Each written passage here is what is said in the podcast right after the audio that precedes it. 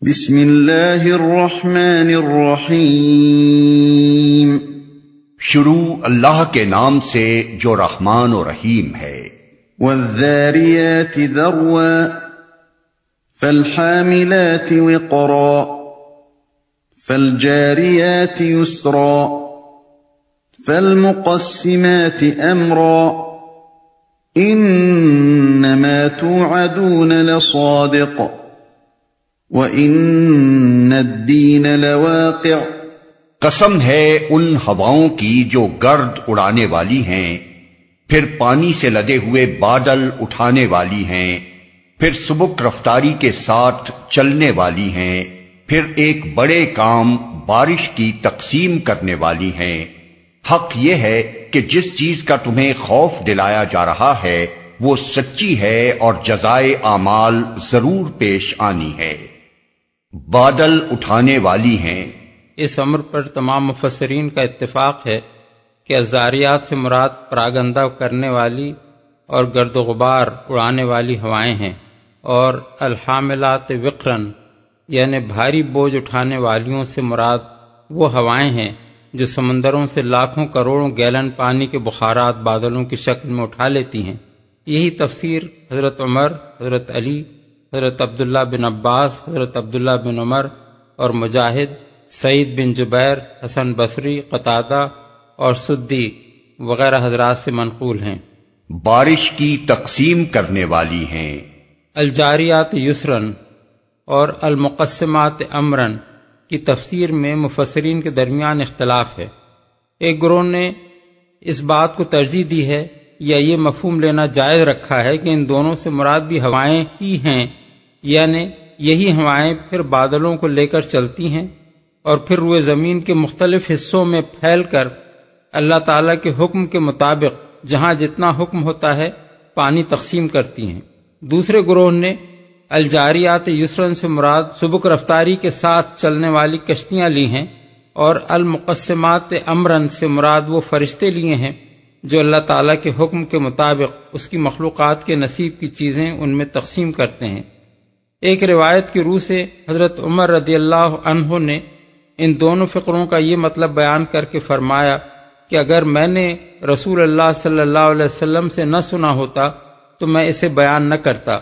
اسی بنا پر علامہ آلوسی اس خیال کا اظہار کرتے ہیں کہ اس کے سوا ان فقروں کا کوئی اور مطلب لینا جائز نہیں ہے اور جن لوگوں نے کوئی دوسرا مفہوم لیا ہے انہوں نے بیجا جسارت کی ہے۔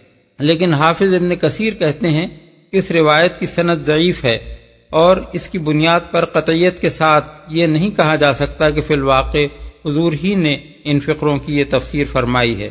اس میں شک نہیں کہ صحابہ و تابعین کی ایک معتدبہ جماعت سے یہی دوسری تفسیر منقول ہے۔ لیکن مفسرین کی ایک اچھی خاصی جماعت نے پہلی تفسیر بھی بیان کی ہے اور سلسلہ کلام سے وہ زیادہ مناسبت رکھتی ہے۔ شاہ رفیع الدین صاحب شاہ عبد القادر صاحب اور مولانا محمود الحسن صاحب نے بھی اپنے ترجموں میں پہلا مفہوم ہی لیا ہے۔ خوف دلایا جا رہا ہے۔ اصل میں لفظ تو ادون استعمال کیا گیا ہے۔ اگر یہ وعد سے ہو تو اس کا مطلب ہوگا جس چیز کا تم سے وعدہ کیا جا رہا ہے اور وعید سے ہو تو مطلب یہ ہوگا کہ جس چیز کا تم کو ڈراوا دیا جا رہا ہے۔ زبان کے لحاظ سے دونوں مطلب یکساں درست ہیں لیکن موقع و محل کے ساتھ دوسرا مفہوم زیادہ مناسبت رکھتا ہے کیونکہ مخاطب وہ لوگ ہیں جو کفر و شرک اور فسق و فجور میں غرق تھے اور یہ بات ماننے کے لیے تیار نہ تھے کہ کبھی ان کو محاسبے اور جزائے اعمال سے بھی سابقہ پیش آنے والا ہے۔ اسی لیے ہم نے تو ادون کو وعدے کے بجائے وعید کے معنی میں لیا ہے۔ ضرور پیش آنی ہے۔ یہ ہے وہ بات جس پر قسم کھائی گئی ہے۔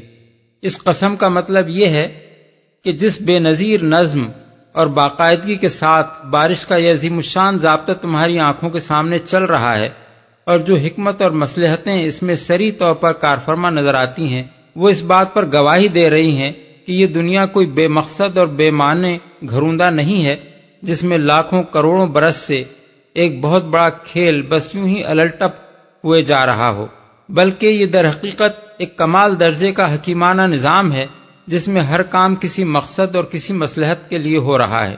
اس نظام میں یہ کسی طرح ممکن نہیں ہے کہ یہاں انسان جیسی ایک مخلوق کو عقل، شعور، تمیز اور تصرف کے اختیارات دے کر اس میں نیکی و بدی کی اخلاقی حص پیدا کر کے اور اسے ہر طرح کے اچھے اور برے، صحیح اور غلط کاموں کے مواقع دے کر زمین میں ترک تازیاں کرنے کے لیے محض فضول اور لایانی طریقے سے چھوڑ دیا جائے اور اس سے کبھی یہ باز پرس نہ ہو کہ دل و دماغ اور جسم کی جو قوتیں اس کو دی گئی تھیں، دنیا میں کام کرنے کے لیے جو وسیع ذرائع اس کے حوالے کیے گئے تھے اور خدا کی بے شمار مخلوقات پر تصرف کے جو اختیارات اسے دیے گئے تھے، ان کو اس نے کس طرح استعمال کیا؟ جس نظام کائنات میں سب کچھ بامقصد ہے، اس میں صرف انسان جیسی عظیم مخلوق کی تخلیق کیسے بے مقصد ہو سکتی ہے؟ جس نظام میں ہر چیز مبنی بر حکمت ہے اس میں تنہا ایک انسان ہی کی تخلیق کیسے فضول اور ابس ہو سکتی ہے؟ مخلوقات کی جو اقسام عقل و شعور نہیں رکھتی، ان کی تخلیق کی مسلحت تو اسی عالم طبی میں پوری ہو جاتی ہے۔ اس لیے اگر وہ اپنی مدت عمر ختم ہونے کے بعد ضائع کر دی جائیں، تو یہ عین معقول بات ہے کیونکہ انہیں کوئی اختیارات دیے ہی نہیں گئے ہیں کہ ان سے محاسبے کا کوئی سوال پیدا ہو۔ مگر عقل و شعور اور اختیارات رکھنے والی مخلوق، جس کے افعال محض عالم طبیعت تک محدود نہیں ہیں، بلکہ اخلاقی نوعیت بھی رکھتے ہیں اور جس کے اخلاقی نتائج پیدا کرنے والے اعمال کا سلسلہ محض زندگی کی آخری ساتھ تک ہی نہیں چلتا، بلکہ مرنے کے بعد بھی اس پر اخلاقی نتائج مترتب ہوتے رہتے ہیں۔ اسے صرف اس کا طبی کام ختم ہو جانے کے بعد نباتات و حیوانات کی طرح کیسے ضائع کیا جا سکتا ہے؟ اس نے تو اپنے اختیار و ارادے سے جو نیکی یا بدی بھی کی ہے، اس کی ٹھیک ٹھیک مبنی بر حق و انصاف جزا اس کو لازمن ملنی ہی چاہیے، کیونکہ یہ اس مسلحت کا بنیادی تقاضا ہے، جس کے تحت دوسری مخلوقات کے برعکس اس کو ایک زی اختیار مخلوق بنایا گیا ہے۔ اس سے محاسبہ نہ ہو، اس کے اخلاقی اعمال پر جزا و سزا نہ ہو، اور اس کو بھی بے اختیار مخلوقات کی طرح عمر طبی ختم ہونے پر ضائع کر دیا جائے، تو لامحالہ اس کی تخلیق سراسر ابس ہوگی اور ایک حکیم سے فعل ابس کی توقع نہیں کی جا سکتی۔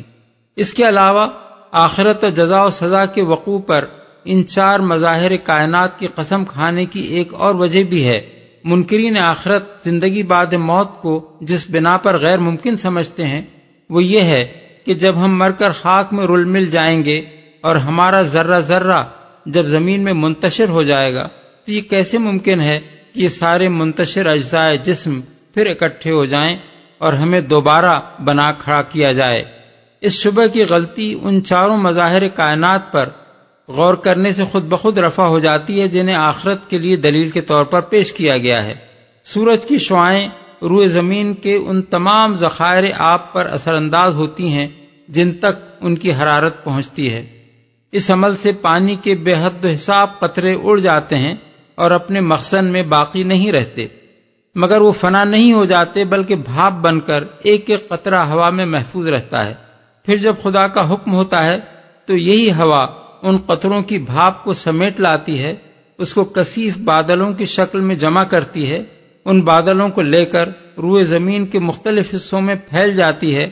اور خدا کی طرف سے جو وقت مقرر ہے، ٹھیک اسی وقت ایک ایک قطرے کو اسی شکل میں جس میں وہ پہلے تھا۔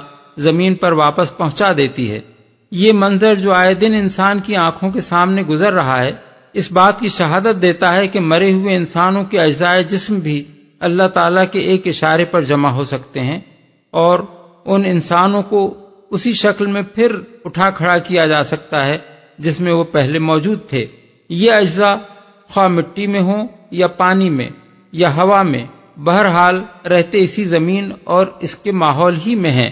جو خدا پانی کے بخارات کو ہوا میں منتشر ہو جانے کے بعد پھر اسی ہوا کے ذریعے سے سمیٹ لاتا ہے اور انہیں پھر پانی کی شکل میں برسا دیتا ہے، اس کے لیے انسانی جسموں کے بکھرے ہوئے اجزاء کو ہوا، پانی اور مٹی میں سے سمیٹ لانا اور پھر سابق شکلوں میں جمع کر دینا آخر کیوں مشکل ہو؟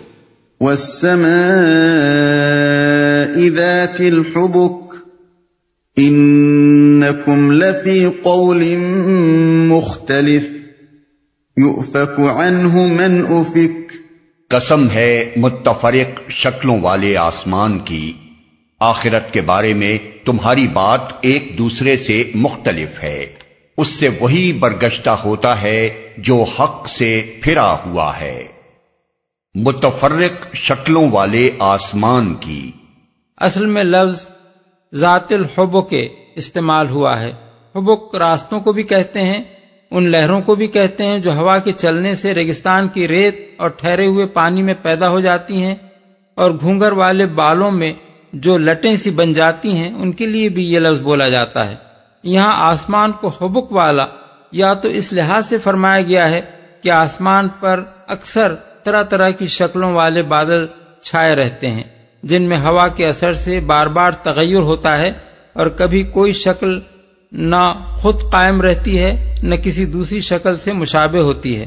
یا اس بنا پر فرمایا گیا ہے کہ رات کے وقت آسمان پر جب تارے بکھرے ہوتے ہیں، تو آدمی دیکھتا ہے کہ ان کی بہت سی مختلف شکلیں ہیں اور کوئی شکل دوسری شکل سے نہیں ملتی۔ تمہاری بات ایک دوسرے سے مختلف ہے۔ اس اختلاف اقوال پر متفرق شکلوں والے آسمان کی قسم تشبیح کے طور پر کھائی گئی ہے۔ یعنی جس طرح آسمان کے بادلوں اور تاروں کے جھرمٹوں کی شکلیں مختلف ہیں اور ان میں کوئی مطابقت نہیں پائی جاتی، اسی طرح آخرت کے متعلق تم لوگ بھانت بھانت کی بولیاں بول رہے ہو اور ہر ایک کی بات دوسرے سے مختلف ہے۔ کوئی کہتا ہے کہ یہ دنیا ازلی و ابدی ہے اور کوئی قیامت برپا نہیں ہو سکتی۔ کوئی کہتا ہے کہ یہ نظام حادث ہے اور ایک وقت میں یہ جا کر ختم بھی ہو سکتا ہے، مگر انسان سمیت جو چیز بھی فنا ہو گئی، پھر اس کا اعادہ ممکن نہیں ہے۔ کوئی اعادے کو ممکن مانتا ہے، مگر اس کا عقیدہ یہ ہے کہ انسان اپنے اعمال کے اچھے اور برے نتائج بھگتنے کے لیے بار بار اسی دنیا میں جنم لیتا ہے۔ کوئی جنت اور جہنم کا بھی قائل ہے، مگر اس کے ساتھ تناسخ کو بھی ملاتا ہے۔ یعنی اس کا خیال ہے کہ گناہ گار جہنم میں بھی جا کر سزا بھگتتا ہے اور پھر اس دنیا میں بھی سزا پانے کے لیے جنم لیتا رہتا ہے۔ کوئی کہتا ہے کہ دنیا کی زندگی خود ایک عذاب ہے، جب تک انسان کے نفس کو مادی زندگی سے لگاؤ باقی رہتا ہے، اس وقت تک وہ اس دنیا میں مر مر کر پھر جنم لیتا رہتا ہے۔ اور اس کی حقیقی نجات یعنی نروان، یہ ہے کہ وہ بالکل فنا ہو جائے۔ کوئی آخرت اور جنت و جہنم کا قائل ہے، مگر کہتا ہے کہ خدا نے اپنے اکلوتے بیٹے کو سلیب پر موت دے کر انسان کے ازلی گناہ کا کفارہ ادا کر دیا ہے اور اس بیٹے پر ایمان لا کر آدمی اپنے اعمال بد کے برے نتائج سے بچ جائے گا۔ کچھ دوسرے لوگ آخرت اور جزا و سزا ہر چیز کو مان کر بعض ایسے بزرگوں کو شفیع تجویز کر لیتے ہیں جو اللہ کے ایسے پیارے ہیں یا اللہ کے ہاں ایسا زور رکھتے ہیں۔ کہ جو ان کا دامن گرفتہ ہو، وہ دنیا میں سب کچھ کر کے بھی سزا سے بچ سکتا ہے۔ ان بزرگ ہستیوں کے بارے میں بھی اس عقیدے کے ماننے والوں میں اتفاق نہیں ہے، بلکہ ہر ایک گروہ نے اپنے الگ الگ شفیع بنا رکھے ہیں۔ یہ اختلاف اقوال خود ہی اس امر کا ثبوت ہے کہ وہی و رسالت سے بے نیاز ہو کر انسان نے اپنے اور اس دنیا کے انجام پر جب بھی کوئی رائے قائم کی ہے، علم کے بغیر قائم کی ہے۔ ورنہ اگر انسان کے پاس اس معاملے میں فی الواقع براہ راست علم کا کوئی ذریعہ ہوتا تو اتنے مختلف اور متضاد عقیدے پیدا نہ ہوتے۔ جو حق سے پھرا ہوا ہے۔ اصل الفاظ ہیں یو فکو انہو من افک اس فقرے میں انہو کی ضمیر کے دو مرجع ہو سکتے ہیں۔ ایک جزائے اعمال دوسرے قول مختلف۔ پہلی صورت میں اس ارشاد کا مطلب یہ ہے کہ جزائے اعمال کو تو ضرور پیش آنا ہے۔ تم لوگ اس کے بارے میں طرح طرح کے مختلف عقیدے رکھتے ہو، مگر اس کو ماننے سے وہی شخص برگشتہ ہوتا ہے جو حق سے پھرا ہوا ہے۔ دوسری صورت میں مطلب یہ ہے کہ ان مختلف اقوال سے وہی شخص گمراہ ہوتا ہے جو دراصل حق سے برگشتہ ہے۔ قتل الخراصون الذين هم في غمرة ساهون يسألون أيان يوم الدين. يوم هم على النار يفتنون. مارے گئے قیاس و گمان سے حکم لگانے والے جو جہالت میں غرق اور غفلت میں مدہوش ہیں، پوچھتے ہیں آخر وہ روز جزا کب آئے گا؟ وہ اس روز آئے گا جب یہ لوگ آگ پر تپائے جائیں گے۔ حکم لگانے والے۔ ان الفاظ میں قرآن مجید ایک اہم حقیقت پر انسان کو متنبع کر رہا ہے۔ قیاس و گمان کی بنا پر کوئی اندازہ کرنا یا تخمینہ لگانا دنیاوی زندگی کے چھوٹے چھوٹے معاملات میں تو کسی حد تک چل سکتا ہے۔ اگرچہ علم کا قائم مقام پھر بھی نہیں ہو سکتا، لیکن اتنا بڑا بنیادی مسئلہ کہ ہم اپنی پوری زندگی کے اعمال کے لیے کسی کے سامنے ذمہ دار و جواب دہ ہیں یا نہیں۔ اور ہیں تو کس کے سامنے؟ کب؟ اور کیا جواب دہی ہمیں کرنی ہوگی؟ اور اس جواب دہی میں کامیابی اور ناکامی کے نتائج کیا ہوں گے؟ یہ ایسا مسئلہ نہیں ہے کہ اس کے متعلق آدمی محض اپنے قیاس و گمان کے مطابق ایک اندازہ قائم کر لے اور پھر اسی جوئے کے داؤں پر اپنا تمام سرمایہ حیات لگا دے۔ اس لیے کہ یہ اندازہ اگر غلط نکلے تو اس کے معنی یہ ہوں گے کہ آدمی نے اپنے آپ کو بالکل تباہ و برباد کر لیا۔ مزید برآں یہ مسئلہ سرے سے ان مسائل میں سے ہے ہی نہیں جن کے بارے میں آدمی محض قیاس زن و تخمین سے کوئی صحیح رائے قائم کر سکتا ہو، کیونکہ قیاس ان امور میں چل سکتا ہے جو انسان کے دائرہ محسوسات میں شامل ہوں۔ اور یہ مسئلہ ایسا ہے جس کا کوئی پہلو بھی محسوسات کے دائرے میں نہیں آتا۔ لہذا یہ بات ممکن ہی نہیں ہے کہ اس کے بارے میں کوئی قیاسی اندازہ صحیح ہو سکے۔ اب رہا یہ سوال کہ پھر آدمی کے لیے ان ماورائے حص و ادراک مسائل کے بارے میں رائے قائم کرنے کی صحیح صورت کیا ہے؟ تو اس کا جواب قرآن مجید میں جگہ جگہ یہ دیا گیا ہے اور خود اس صورت سے بھی یہی جواب مترشہ ہوتا ہے کہ انسان براہ راست خود حقیقت تک نہیں پہنچ سکتا۔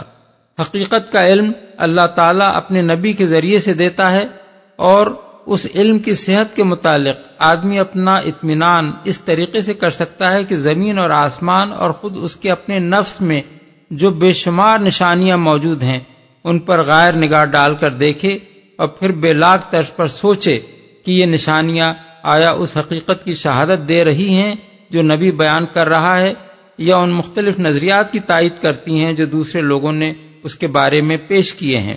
خدا اور آخرت کے متعلق علمی تحقیق کا یہی ایک طریقہ ہے جو قرآن میں بتایا گیا ہے۔ اس سے ہٹ کر جو بھی اپنے قیاسی اندازوں پر چلا وہ مارا گیا۔ غفلت میں مدہوش ہیں۔ یعنی انہیں کچھ پتا نہیں ہے کہ اپنے ان غلط اندازوں کی وجہ سے وہ کس انجام کی طرف چلے جا رہے ہیں۔ ان اندازوں کی بنا پر جو راستہ بھی کسی نے اختیار کیا ہے وہ سیدھا تباہی کی طرف جاتا ہے۔ جو شخص آخرت کا منکر ہے وہ سرے سے کسی جواب دہی کی تیاری ہی نہیں کر رہا ہے اور اس خیال میں مگن ہے کہ مرنے کے بعد کوئی دوسری زندگی نہیں ہوگی۔ حالانکہ اچانک وہ وقت آ جائے گا جب اس کی توقعات کے بالکل خلاف دوسری زندگی میں اس کی آنکھیں کھلیں گی اور اسے معلوم ہوگا کہ یہاں اس کو اپنے ایک ایک عمل کی جواب دہی کرنی ہے۔ جو شخص اس خیال میں ساری عمر کھپا رہا ہے کہ مر کر پھر اسی دنیا میں واپس آؤں گا اسے مرتے ہی معلوم ہو جائے گا کہ اب واپسی کے سارے دروازے بند ہیں۔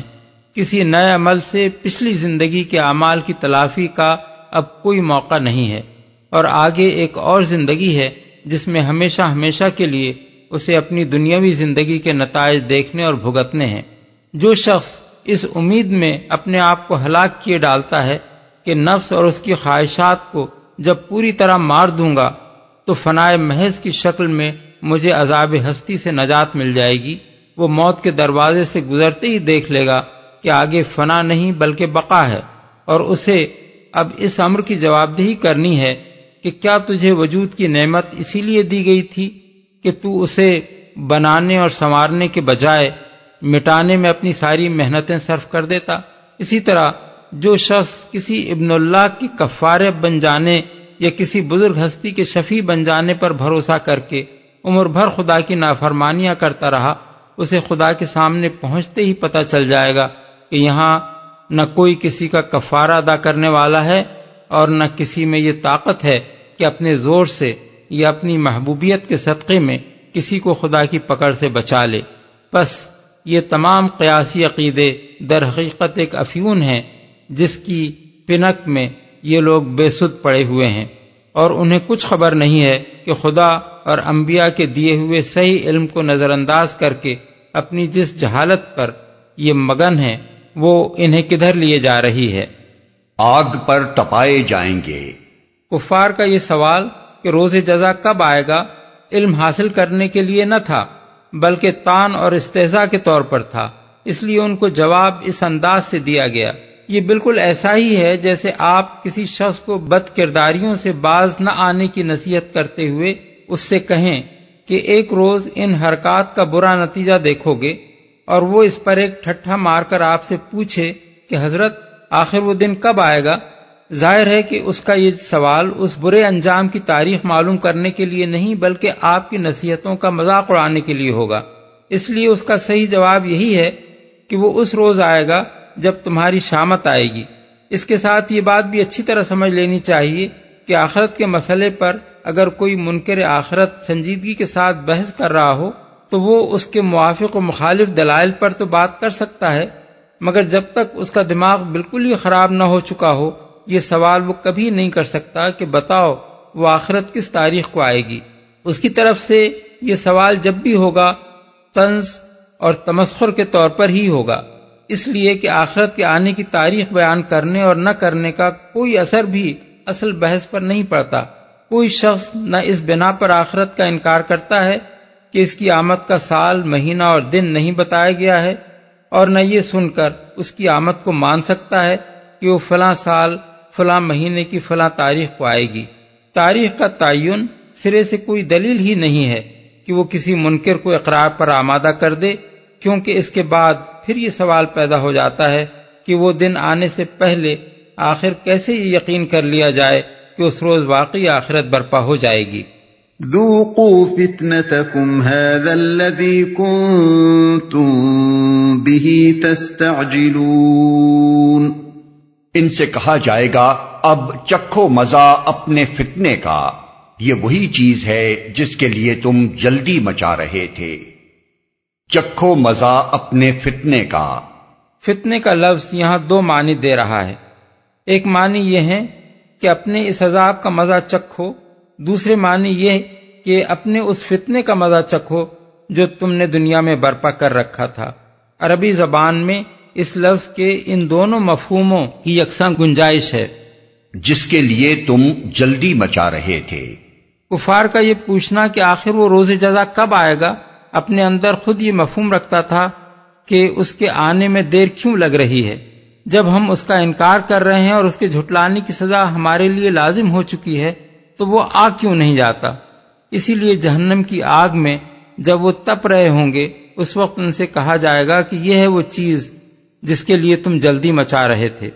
اس فقرے سے یہ مفہوم آپ سے آپ نکلتا ہے کہ یہ تو اللہ تعالی کی مہربانی تھی کہ اس نے تم سے نافرمانی کا ظہور ہوتے ہی تمہیں فوراً نہ پکڑ لیا اور سوچنے، سمجھنے اور سنبھلنے کے لیے وہ تم کو ایک لمبی مہلت دیتا رہا۔ مگر تم ایسے احمق تھے کہ اس مہلت سے فائدہ اٹھانے کی بجائے الٹا یہ مطالبہ کرتے رہے کہ یہ وقت تم پر جلدی لے آیا جائے۔ اب دیکھ لو کہ وہ کیا چیز تھی جس کے جلدی آ جانے کا مطالبہ تم کر رہے تھے۔ ان المتقین فی جنات وعیون آخذین ما آتاهم ربهم انہم كانوا قبل ذلك محسنین كانوا قليلا من الليل ما يهجعون البتہ متقی لوگ اس روز باغوں اور چشموں میں ہوں گے، جو کچھ ان کا رب انہیں دے گا، اسے خوشی خوشی لے رہے ہوں گے۔ وہ اس دن کے آنے سے پہلے نکوکار تھے، راتوں کو کم ہی سوتے تھے۔ متقی لوگ۔ اس سیاق و سباق میں لفظ متقی صاف طور پر یہ معنی دے رہا ہے کہ اس سے مراد وہ لوگ ہیں جنہوں نے خدا کی کتاب اور اس کے رسول کی دی ہوئی خبر پر یقین لا کر آخرت کو مان لیا اور وہ رویہ اختیار کر لیا جو حیات اخروی کی کامیابی کے لیے انہیں بتایا گیا تھا اور اس روش سے اجتناب کیا جس کے متعلق انہیں بتا دیا گیا تھا یہ خدا کے عذاب میں مبتلا کرنے والی ہے۔ خوشی خوشی لے رہے ہوں گے۔ اگرچہ اصل الفاظ ہیں آخذین ما آتا ہوں رب ہوں اور ان کا لفظی ترجمہ صرف یہ ہے کہ لے رہے ہوں گے جو کچھ ان کے رب نے ان کو دیا ہوگا۔ لیکن موقع اور محل کی مناسبت سے اس جگہ لینے کا مطلب محض لینا نہیں، بلکہ خوشی خوشی لینا ہے۔ جیسے کچھ لوگوں کو ایک سخی داتا مٹھیاں بھر بھر کر نام دے رہا ہو اور وہ لپک لپک کر اسے لے رہے ہوں۔ جب کسی شخص کو اس کی پسند کی چیز دی جائے تو اس لینے میں آپ سے آپ بخوشی قبول کرنے کا مفہوم پیدا ہو جاتا ہے۔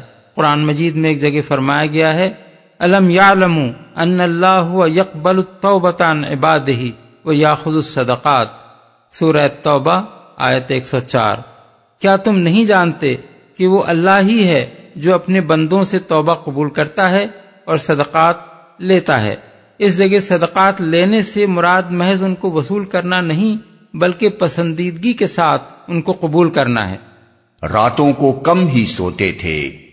مفسرین کے گروہ نے اس آیت کا مطلب یہ لیا ہے کہ کم ہی ایسا ہوتا تھا کہ وہ رات بھر سو کر گزار دیں اور اس کا کچھ نہ کچھ حصہ کم یا زیادہ ابتدائے شب میں یا وسط شب میں یا آخر شب میں جا کر اللہ تعالی کی عبادت میں صرف نہ کریں۔ یہ تفسیر تھوڑے تھوڑے لفظی اختلافات کے ساتھ حضرات ابن عباس، انس بن مالک، محمد الباقر، مطرف بن عبداللہ، ابو العالیہ، مجاہد، قطادہ، ربی بن انس وغیرہ سے منقول ہے۔ دوسرے گروہ نے اس کے معنی یہ بیان کیے ہیں کہ وہ اپنی راتوں کا زیادہ حصہ اللہ جل شاہ کی عبادت میں گزارتے تھے اور کم سوتے تھے۔ یہ قول حضرات حسن بصری احنف بن قیس اور ابن شہاب زہری کا ہے۔ بعد کے مفسرین مترجمین نے اسی کو ترجیح دی ہے کیونکہ آیت کے الفاظ اور موقع و محل کے لحاظ سے یہی تفسیر زیادہ مناسبت رکھتی نظر آتی ہے۔ اسی لیے ہم نے ترجمے میں یہی معنی اختیار کیے ہیں۔ وَبِالْأَسْحَارِ هُمْ يَسْتَغْفِرُونَ۔ وَفِي أَمْوَالِهِمْ حَقٌّ لِلسَّائِلِ وَالْمَحْرُومِ پھر وہی رات کے پچھلے پہروں میں معافی مانگتے تھے اور ان کے مالوں میں حق تھا سائل اور محروم کے لیے۔ معافی مانگتے تھے۔ یعنی وہ ان لوگوں میں سے نہ تھے جو اپنی راتیں فسق و فجور اور فواہش میں گزارتے رہے۔ اور پھر بھی کسی استغفار کا خیال تک انہیں نہ آیا۔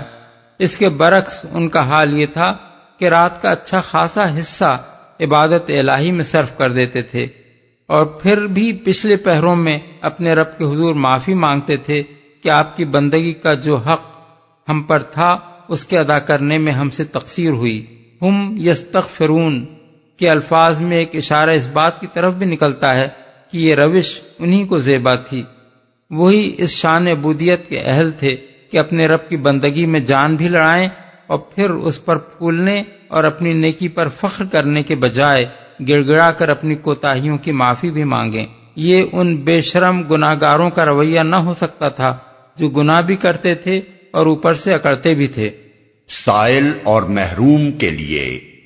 بلفاظ دیگر ایک طرف اپنے رب کا حق وہ اس طرح پہچانتے اور ادا کرتے تھے دوسری طرف بندوں کے ساتھ ان کا معاملہ یہ تھا، جو کچھ بھی اللہ نے ان کو دیا تھا، خواہ تھوڑا یا بہت، اس میں وہ صرف اپنا اور اپنے بال بچوں ہی کا حق نہیں سمجھتے تھے، بلکہ ان کو یہ احساس تھا کہ ہمارے اس مال میں ہر اس بندہ خدا کا حق ہے جو ہماری مدد کا محتاج ہو۔ وہ بندوں کی مدد خیرات کے طور پر نہیں کرتے تھے کہ اس پر ان سے شکریہ کے طالب ہوتے اور ان کو اپنا زیر بار احسان ٹھہراتے۔ بلکہ وہ اسے ان کا حق سمجھتے تھے اور اپنا فرض سمجھ کر ادا کرتے تھے۔ پھر ان کی یہ خدمت خلق صرف انہی لوگوں تک محدود نہ تھی جو خود سائل بن کر ان کے پاس مدد مانگنے کے لیے آتے، بلکہ جس کے متعلق بھی ان کے علم میں یہ بات آ جاتی کہ وہ اپنی روزی پانے سے محروم رہ گیا ہے، اس کی مدد کے لیے وہ خود بے چین ہو جاتے تھے۔ کوئی یتیم بچہ جو بے سہارا رہ گیا ہو، کوئی بیوہ جس کا کوئی سر دھرا نہ ہو، کوئی معذور جو اپنی روزی کے لیے ہاتھ پاؤں نہ مار سکتا ہو، کوئی شخص جس کا روزگار چھوٹ گیا ہو یا جس کی کمائی اس کی ضروریات کے لیے کافی نہ ہو رہی ہو، کوئی شخص جو کسی آفت کا شکار ہو گیا ہو اور اپنے نقصان کی تلافی خود نہ کر سکتا ہو۔ غرض کوئی حاجت مند ایسا نہ تھا جس کی حالت ان کے علم میں آئی ہو اور وہ اس کی دستگیری کر سکتے ہوں اور پھر بھی انہوں نے اس کا حق مان کر اس کی مدد کرنے سے دریق کیا ہو۔ یہ تین صفات ہیں جن کی بنا پر اللہ تعالیٰ ان کو متقی اور محسن قرار دیتا ہے اور فرماتا ہے کہ انہی صفات نے ان کو جنت کا مستحق بنایا ہے۔ ایک یہ کہ آخرت پر ایمان لا کر انہوں نے ہر اس روش سے پرہیز کیا جسے اللہ اور اس کے رسول نے اخروی زندگی کے لیے تباہ کن بتایا تھا۔ دوسرے یہ کہ انہوں نے اللہ کی بندگی کا حق اپنی جان لڑا کر ادا کیا۔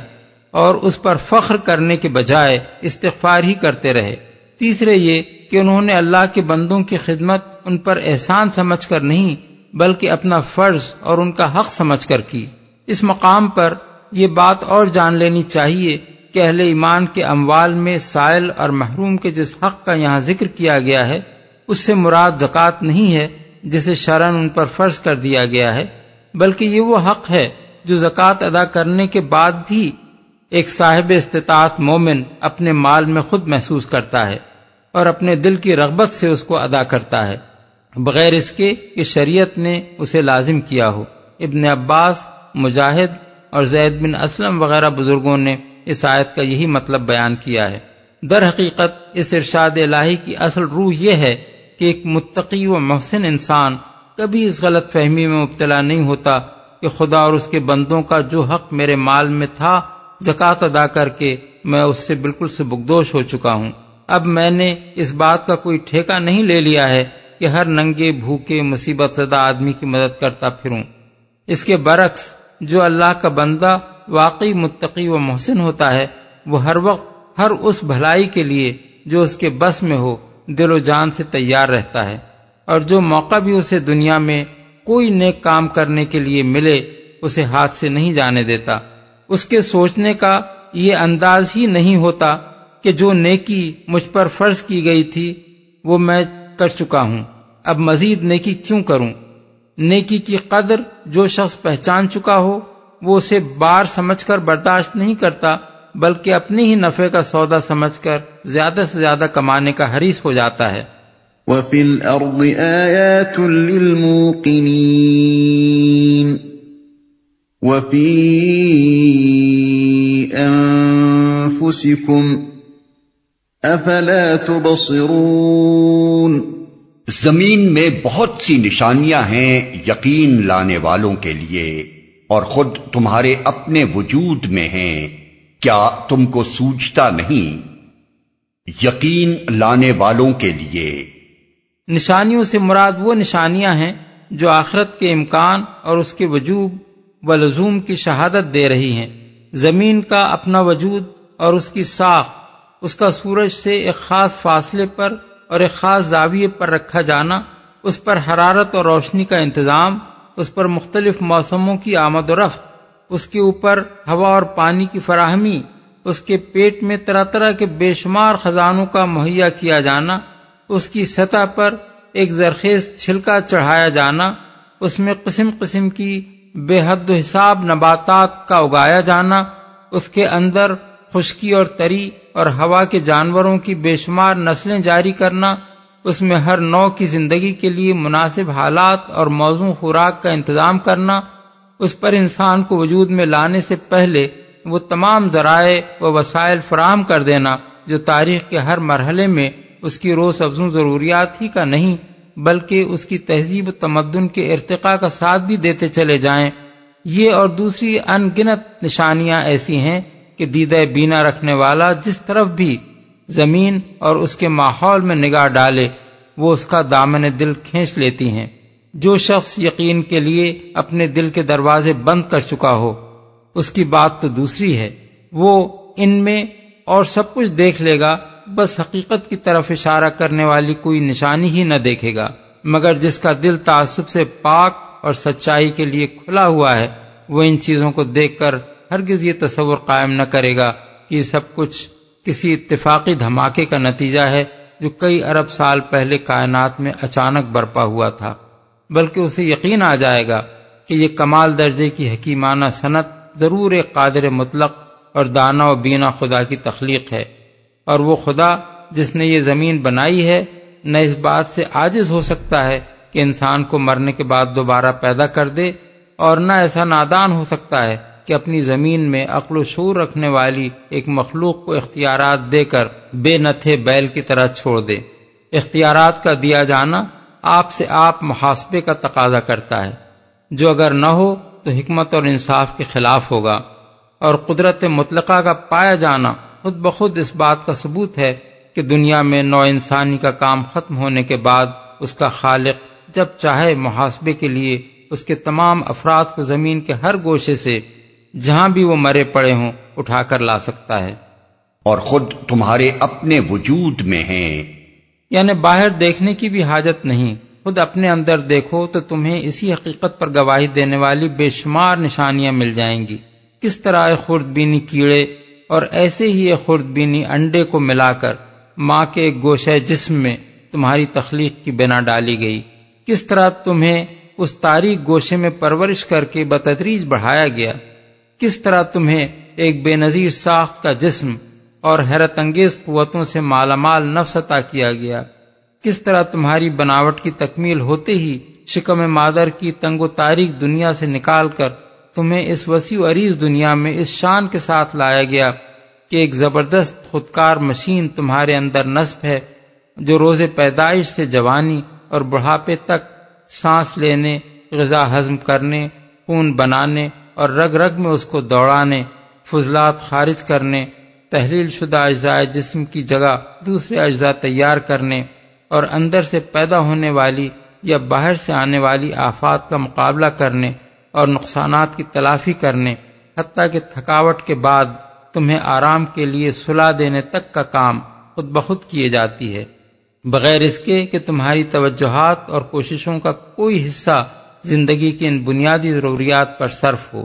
ایک عجیب دماغ تمہارے کاسے سر میں رکھ دیا گیا ہے، جس کی پیچیدہ تہوں میں عقل، فکر، تخیل، شعور، تمیز، ارادہ، حافظہ، خواہش احساسات و جذبات، میلانات و رجحانات اور دوسری ذہنی قوتوں کی ایک انمول دولت بھری پڑی ہے۔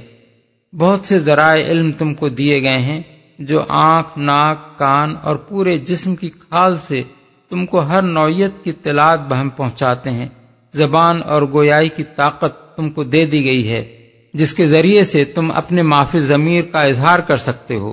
اور پھر تمہارے وجود کی اس پوری سلطنت پر تمہاری انا کو ایک رئیس بنا کر بٹھا دیا گیا ہے۔ ان تمام قوتوں سے کام لے کر رائے قائم کرو اور یہ فیصلہ کرو کہ تمہیں کن راہوں میں اپنے اوقات، محنتوں اور کوششوں کو صرف کرنا ہے۔ کیا چیز رد کرنی ہے اور کیا قبول کرنی ہے؟ کس چیز کو اپنا مقصود بنانا ہے اور کس کو نہیں بنانا؟ یہ ہستی بنا کر جب تمہیں دنیا میں لایا گیا تو ذرا دیکھو کہ یہاں آتے ہی کتنا سر و سامان تمہاری پرورش، نشو و نما اور ترقی و تکمیل ذات کے لیے تیار تھا، جس کی بدولت تم زندگی کے خاص مرحلے پر پہنچ کر اپنے ان اختیارات کو استعمال کرنے کے قابل ہو گئے۔ ان اختیارات کو استعمال کرنے کے لیے زمین میں تم کو ذرائع دیے گئے، مواقع فراہم کیے گئے۔ بہت سی چیزوں پر تم کو تصرف کی طاقت دی گئی۔ بہت سے انسانوں کے ساتھ تم نے طرح طرح کے معاملات کیے۔ تمہارے سامنے کفر و ایمان، فسق و تعت ظلم و انصاف، نیکی و بدی، حق و باطل کی تمام راہیں کھلی ہوئی تھیں اور ان راہوں میں سے ہر ایک کی طرف بلانے والے اور ہر ایک کی طرف لے جانے والے اسباب موجود تھے۔ تم میں سے جس نے جس راہ کو بھی انتخاب کیا، اپنی ذمہ داری پر کیا، کیونکہ فیصلہ و انتخاب کی طاقت اس کے اندر ودیت تھی۔ ہر ایک کے اپنے ہی انتخاب کے مطابق اس کی نیتوں اور ارادوں کو عمل میں لانے کے جو مواقع اس کو حاصل ہوئے، ان سے فائدہ اٹھا کر کوئی نیک بنا اور کوئی بد۔ کسی نے ایمان کی راہ اختیار کی اور کسی نے کفر و شرک یا دہریت کی راہ لی۔ کسی نے اپنے نفس کو ناجائز خواہشات سے روکا اور کوئی بندگی نفس میں سب کچھ کر گزرا۔ کسی نے ظلم کیا اور کسی نے ظلم سہا۔ کسی نے حقوق ادا کیے اور کسی نے حقوق مارے۔ کسی نے مرتے دم تک دنیا میں بھلائی کی اور کوئی زندگی کی آخری ساتھ تک برائیاں کرتا رہا۔ کسی نے حق کا بول بالا کرنے کے لیے جان لڑائی اور کوئی باطل کو سر بلند کرنے کے لیے اہل حق پر دسترازیاں کرتا رہا۔ اب کیا کوئی شخص جس کے حیے کی آنکھیں بالکل ہی پھوٹ نہ گئی ہوں، یہ کہہ سکتا ہے کہ اس طرح کی ایک ہستی زمین پر اتفاقاً وجود میں آ گئی ہے۔ کوئی حکمت اور کوئی منصوبہ اس کے پیچھے کار فرما نہیں ہے۔ زمین پر اس کے ہاتھوں یہ سارے ہنگامے جو برپا ہو رہے ہیں، سب بے مقصد ہیں اور بے نتیجہ ہی ختم ہو جانے والے ہیں۔ کسی بھلائی کا کوئی سمرہ اور کسی بدی کا کوئی پھل نہیں، کسی ظلم کی کوئی داد اور کسی ظالم کی کوئی باز پرس نہیں۔ اس طرح کی باتیں ایک عقل کا اندھا تو کہہ سکتا ہے یا پھر وہ شخص کہہ سکتا ہے جو پہلے سے قسم کھائے بیٹھا ہے کہ تخلیق انسان کے پیچھے کسی حکیم کی حکمت کو نہیں ماننا ہے۔ مگر ایک غیر متاثب صاحب عقل آدمی، یہ مانے بغیر نہیں رہ سکتا کہ انسان کو جس طرح جن قوتوں اور قابلیتوں کے ساتھ اس دنیا میں پیدا کیا گیا ہے اور جو حیثیت اس کو یہاں دی گئی ہے، وہ یقیناً ایک بہت بڑا حکیمانہ منصوبہ ہے۔ اور جس خدا کا یہ منصوبہ ہے، اس کی حکمت لازمن یہ تقاضا کرتی ہے کہ انسان سے اس کے اعمال کی باز پرس ہو اور اس کی قدرت کے بارے میں یہ گمان کرنا ہرگز درست نہیں ہو سکتا کہ جس انسان کو وہ ایک خوردبینی خلیے سے شروع کر کے اس مرتبے تک پہنچا چکا ہے، اسے پھر وجود میں نہ لا سکے گا۔ وَفِي السَّمَاءِ رِزْقُكُمْ وَمَا تُوعَدُونَ فَوَرَبِّ السَّمَاءِ وَالْأَرْضِ إِنَّهُ لَحَقٌّ مِثْلَ مَا أَنَّكُمْ تَنطِقُونَ آسمان ہی میں ہے تمہارا رزق بھی اور وہ چیز بھی جس کا تم سے وعدہ کیا جا رہا ہے۔ پس قسم ہے آسمان اور زمین کے مالک کی۔ یہ بات حق ہے، ایسی ہی یقینی جیسے تم بول رہے ہو۔ جس کا تم سے وعدہ کیا جا رہا ہے۔ آسمان سے مراد یہاں عالم بالا ہے۔ رزق سے مراد وہ سب کچھ ہے جو دنیا میں انسان کو جینے اور کام کرنے کے لیے دیا جاتا ہے۔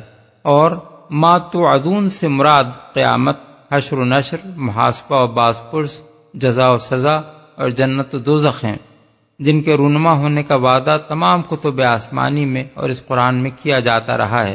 ارشاد الہی کا مطلب یہ ہے کہ عالم بالا ہی سے یہ فیصلہ ہوتا ہے کہ تم میں سے کس کو کیا کچھ دنیا میں دیا جائے؟ اور وہیں سے یہ فیصلہ بھی ہونا ہے کہ تمہیں باسپرس اور جزائے اعمال کے لیے کب بلایا جائے؟